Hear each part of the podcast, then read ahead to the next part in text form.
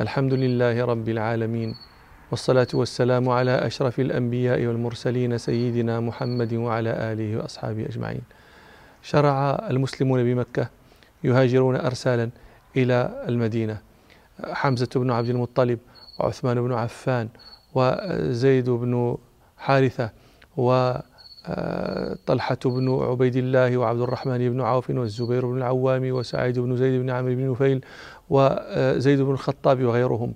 وفي هجرة من هاجر يقول أبو أحمد بن رئاب بن جحش رضي الله عنه ولما رأتني أم أحمد غاديا بذمة من أخشى بغيب وأرهب تقول فإما كنت لا بد فاعلا فيمم بنا البلدان ولتنأ يثرب فقلت لها بل يثرب اليوم وجهتي وما يشاء الرحمن فالعبد يركب إلى الله وجهي والرسول ومن يقم إلى الله يوما وجهه لا يخيب. هذا البيت فيه آه، مشكل إعرابي لأن الأصل أن يقال لا يخيبي وقد روي آه، بالكسر وعليه يكون في البيت إقواء ويجوز الرفع بتقدير ضرورة بتقدير فلا يخيب. قال رحمه الله ورضي عنه إلى الله وجهه والرسول ومن يقم إلى الله يوما وجهه لا يخيب. فكم قد تركنا من حميم مناصح وناصحة تبكي بدمع وتسكب. ترى أن وترا نأينا من ديارنا ونحن نرى أن الرغائب نطلب. وكنا وأصحابا لنا فارقوا الهدى أعانوا علينا بالسلاح وألبوا. كفوجين أما واحد فموفق. على الحق مهدي وفوج معذب. طغوا وتمنوا كذبة وأزلهم عن الحق إبليس فخابوا وخيبوا. ورعنا إلى قول النبي محمد صلى الله عليه وسلم. ورعنا إلى قول النبي محمد فطاب ولاة الحق منا وطيبوا. نمت بأرحام إليهم قريبة ولا قرب بالأرحام إذ لا تقربوا. وأقام رسول الله صلى الله عليه وسلم بمكة. منتظرا أن يأذن له ربه سبحانه. ولم يبقى بمكة أحد إلا من كان فتن أو حبس وإلا علي بن أبي طالب وأبا بكر رضي الله عنه على أن أبا بكر كان قد أراد أن يهاجر فاستبقاه رسول الله صلى الله عليه وسلم لصحبته. روى الحاكم عن علي رضي الله عنه قال قال رسول الله صلى الله عليه وسلم لجبريل عليه السلام مع من أهاجر؟ فقال جبريل مع أبي بكر الصديق. وروى البخاري في صحيحه عن عائشة رضي الله عنها قالت تجهز أبو بكر قبل المدينة فقال له رسول الله صلى الله عليه وسلم على رسلك فإني أرجو أن يؤذن لي. فقال رضي الله عنه أترجو ذلك بأبي أنت؟ قال نعم. فحبس أبو بكر رضي الله عنه نفسه على رسول الله صلى الله عليه وسلم ليصحبه وعلف راحلتين كانت عنده أربعة أشهر ورق السمر. ولما رأت قريش أن رسول الله صلى الله عليه وسلم صارت له شيعة وأصحاب من غيرهم بغير بلادهم وأن من كان معه بمكة من المسلمين قد هاجر إليهم وأنهم آووهم ونصروهم عرفوا أنهم أصابوا دارا وأصابوا مناعة وخافوا أن يجتاحوهم إذا خرج إليهم رسول الله صلى الله عليه وسلم فاجتمعوا ليروا رأيهم فيه. واجتمعوا في دار الندوة وهي دار قصي بن كلاب التي كانت قريش لا تعقد أمرا إلا فيها. فلما أرادوا الدخول آه، حضرهم إبليس في صورة شيخ آه، جليل عليه بت له. البت كيساء غليظ مربع. فلما رأوه واقفا بالباب قالوا من الشيخ؟ قال شيخ من أهل نجد. سمع بالذي اتعدتم له. فأراد أن يحضر ليسمع ما تقولون وعسى أن لا تعدموا منه رأيا ونصحا. فقالوا ادخل. فلما دخلوا وكان اجتمع أشراف قريش من كل قبيلة رجال من بني عبد شمس بن عبد مناف بن قصي عتبة بن ربيعة وشيبة بن ربيعة وأبو سفيان بن حرب ومن بني نوفل بن عبد مناف بن قصي جبير بن مطعم ومن بني عبد الدار بن قصي آه، النضر بن الحارث ومن بني عبد العزى بن قصي آه، زمعة بن الأسود وأبو البختري بن هشام وحكيم بن حزام ومن بني مخزوم أبو جهل ومن بني جمح أمية بن خلف في غيرهم. فقال بعضهم لبعض إن هذا الرجل قد كان من أمره ما قد كان وما قد رأيتم وإنا والله لا نأمنه على الوثوب علينا مع من اتبعه من غيرنا فأجمعوا رأيا فيه. فقال قائل منهم أرى أن نحبسه في الحديد ونغلق عليه بابا ونتربص به. ما أصاب أشباهه من الشعراء زهيرا والنابغة وغيرهم ممن مضى من هذا الموت حتى يصيبه منه ما أصابهم. وهذا الذي آه، في في قول طائفة من المفسرين آه، إليه الإشارة بقول ربنا سبحانه أم يقولون شاعر نتربص به ريب المنون؟ قل تربصوا فإني معكم من المتربصين. فلما قال ذلك القائل قال الشيخ النجدي والله ما هذا لكم برأي؟ أرأيتم لو حبستموه كما تقولون؟ لخرج أمره من وراء الباب الذي أغلقتموه حتى يبلغ أصحابه فلا آمن أن يثبوا عليكم فينتزعه من بين أيديكم ثم يكاثرونكم حتى يغلبوكم على أمركم. ما هذا لكم برأي؟ انظروا رأيا غيره.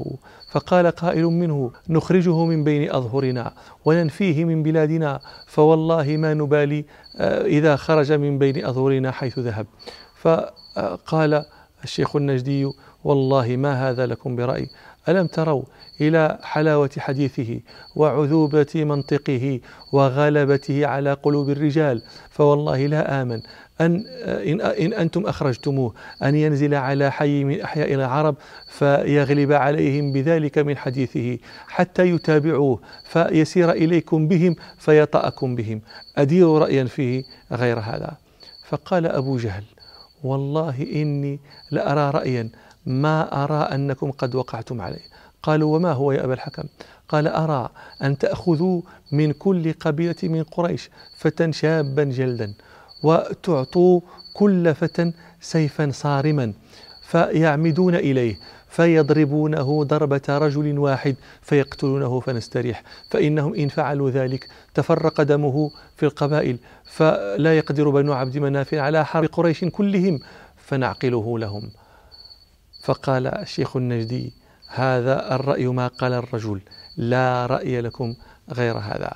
فتفرقوا على ذلك. ثم أتوا فصنعوا هذا الذي تواعدوا لأجله أخذوا الفتيان وأعطوا كل واحد سيفا ثم قصدوا بيت رسول الله صلى الله عليه وسلم فأتاه جبريل فأمره ألا يبيت في فراشه تلك الليلة. فدعا رسول الله صلى الله عليه وسلم عليا فقال له نم في فراشي وتسج ببردي بردي الأخضر الحضرمي ونم فإنه لا يخلص إليك منهم شيء تكرهه. وهذه القصة رواها ابن إسحاق وابن سعد. والطبري والبيهقي في دلائل النبوة وأبو نعيم في دلائل النبوة والذهبي وابن كثير وغيرهم.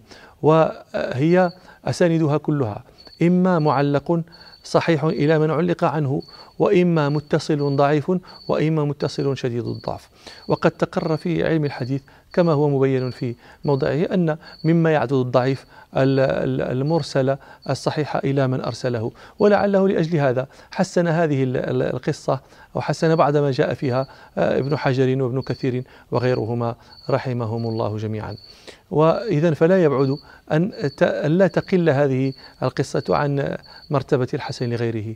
ثم آه، أيا ما كان فلا بد أن تكون قريش قد تحدثت في شأن منع رسول الله صلى الله عليه وسلم من الخروج ومن البلوغ إلى المدينة إما بقتله وإما بغير ذلك لأنهم يعلمون علم يقين أن رسول الله صلى الله عليه وسلم صار له شيعة وأنه إن آه، وصل المدينة فإنه يصير في منعة بل يصير ذا قوة ضاربة فلا يأمنون بعد ذلك أن يأتيهم صلى الله عليه وسلم في من أطاعه فيجتاحهم ثم هم قوم تجار وطريق تجارتهم إلى الشام تمر بالمدينة وهم ليسوا ببله ولا يتوهمون أن رسول الله صلى الله عليه وسلم سيتركهم يمرون بتجارتهم آمنين على أموالهم وهم الذين اجتاحوا أموال المسلمين في مكة وأخذوها وقهروا المسلمين بل وباعوا منازل من هاجر منهم إلى المدينة. هذا ما لا يكون. ثم إن آه مما يؤكد حرصهم على أن لا يصل رسول الله صلى الله عليه وسلم إلى من بايعه في المدينة أنهم لما بلغهم خروجه من مكة جعلوا يطلبونه في كل وجه وجعلوه الرصد وجعلوا الجعل للقبائل ولأهل المياه لمن, لمن يأتيهم به. فهذا من النظر إضافة إلى ما تقدم من الأسانيد التي هي ضعيفة ولكن تعتضد بالمرسل. لعل هذا مما جعل ابن حجر وابن كثير وغيرهما يحسنان ما ذكرنا من القصة. وليس يشكل فيها حضور إبليس في هيئة شيخ النجدين. فقد علم أن الشياطين والملائكة يتمثلون في صورة البشر. أبو هريرة رضي الله عنه وقد وكله رسول الله صلى الله عليه وسلم بحراسة زكاة رمضان. قد تمثل له شيطان آه، في هيئة رجل يسرق من تلك الزكاة ويدعي حاجة شديدة وعيالا. فرحمه والحديث بذلك في البخاري. وجبريل عليه السلام كان يتمثل في صورة دحية الكلبي رضي الله عنه فليس في هذا ما يشكل. وقد رأى جماهير المفسرين أن هذا الاجتماع قد وقعت الإشارة إليه في القرآن العظيم في قول ربنا سبحانه وإذ يمكر بك الذين كفروا ليثبتوك ليثبتوك يحبسوك ليثبتوك أو يقتلوك أو يخرجوك ويمكرون ويمكر الله والله خير الماكرين. فلما تعالى النهار وقام قائم الظهيرة وهو وقت حمارة القيظ وقت اشتداد الحر وفي مثل هذا الوقت يلزم الناس في الغالب الظل في بيوتهم وفي وقت الحر يقيلون في بيوتهم فتقل الرجل خارج البيوت وتقل العيون. في هذا الوقت جاء رسول الله صلى الله عليه وسلم إلى دار أبي بكر ليهاجر معا إلى المدينة. روى البخاري في صحيحه عن عائشة رضي الله عنها قالت لم أعقل أبوي قط إلا وهما يدينان الدين. ولم يمر علينا يوم إلا رسول الله صلى الله عليه وسلم يأتينا فيه طرفي النهار بكرة وعشية. قالت فبينما نحن يوما جالسون في بيت أبي بكر في نحر الظهيرة إذ قال قائل يا أبا بكر هذا رسول الله صلى الله عليه وسلم متقنعا أي يأتي بيته. فقال رضي الله عنه فداء له أبي وأمي ما جاء به في هذه الساعة إلا أمر. نحن قلنا هي هذا نحر الظهيرة الناس لا تخرج من بيوتها في ذلك الوقت. و رسول الله صلى الله عليه وسلم قال فعرف أبو بكر أن رسول الله صلى الله عليه وسلم لم يأتي في تلك الساعة إلا لأمر. فلما جاء رسول الله صلى الله عليه وسلم استأذن فأذن له فلما دخل قال لأبي بكر أخرج من عندك فقال أبو بكر إنما هم أهلك يا رسول الله يعني ليس فيهم من يخاف منه. فقال رسول الله صلى الله عليه وسلم إنه قد أذن لي في الخروج. فقال أبو بكر الصحابة يا رسول الله؟ فقال صلى الله عليه وسلم نعم. فقال أبو بكر فخذ يا رسول الله بأبي أنت إحدى راحلتي هاتين. فقال أبو بكر فقال رسول الله صلى الله عليه وسلم بالثمن. فقالت عائشة فجهزناهما كأحث الجهاز. الجهاز هو ما يحتاجه المسافر من المتاع وأحث الجهاز أسرعه. قالت فجهزناهما كأحث الجهاز وصنعنا لهما سفرة في جراب. السفرة في أصل الوضع هي طعام المسافر. هذه السفرة فقولها سفرة في جراب الجراب الوعاء والسفرة الطعام. ثم صارت السفرة تطلق على وعاء الزاد وصارت تطلق في زمننا على ما يوضع عليه الطعام من مائدة أو, أو, أو, أو ثوب أو نحو ذلك. قالت رضي الله عنها فصنعنا لهما سفرة في جراب. قالت فقطعت أسماء نطاقها فقطعت منه قطعة فربطت بها فم الجراب فسميت لذلك ذات النطاقين لأنها شقت نطاقها فانتتقت بجزء منه وربطت فم الجراب بالجزء الآخر. وأبو بكر رضي الله عنه لما خرج حمل معه ماله كله. روى أحمد عن أسماء بنت أبي بكر رضي الله عنهما قالت لما خرج رسول الله صلى الله عليه وسلم وخرج معه أبو بكر احتمل أبو بكر معه ماله كله خمسة آلاف درهم أو ستة آلاف درهم فذهب بها.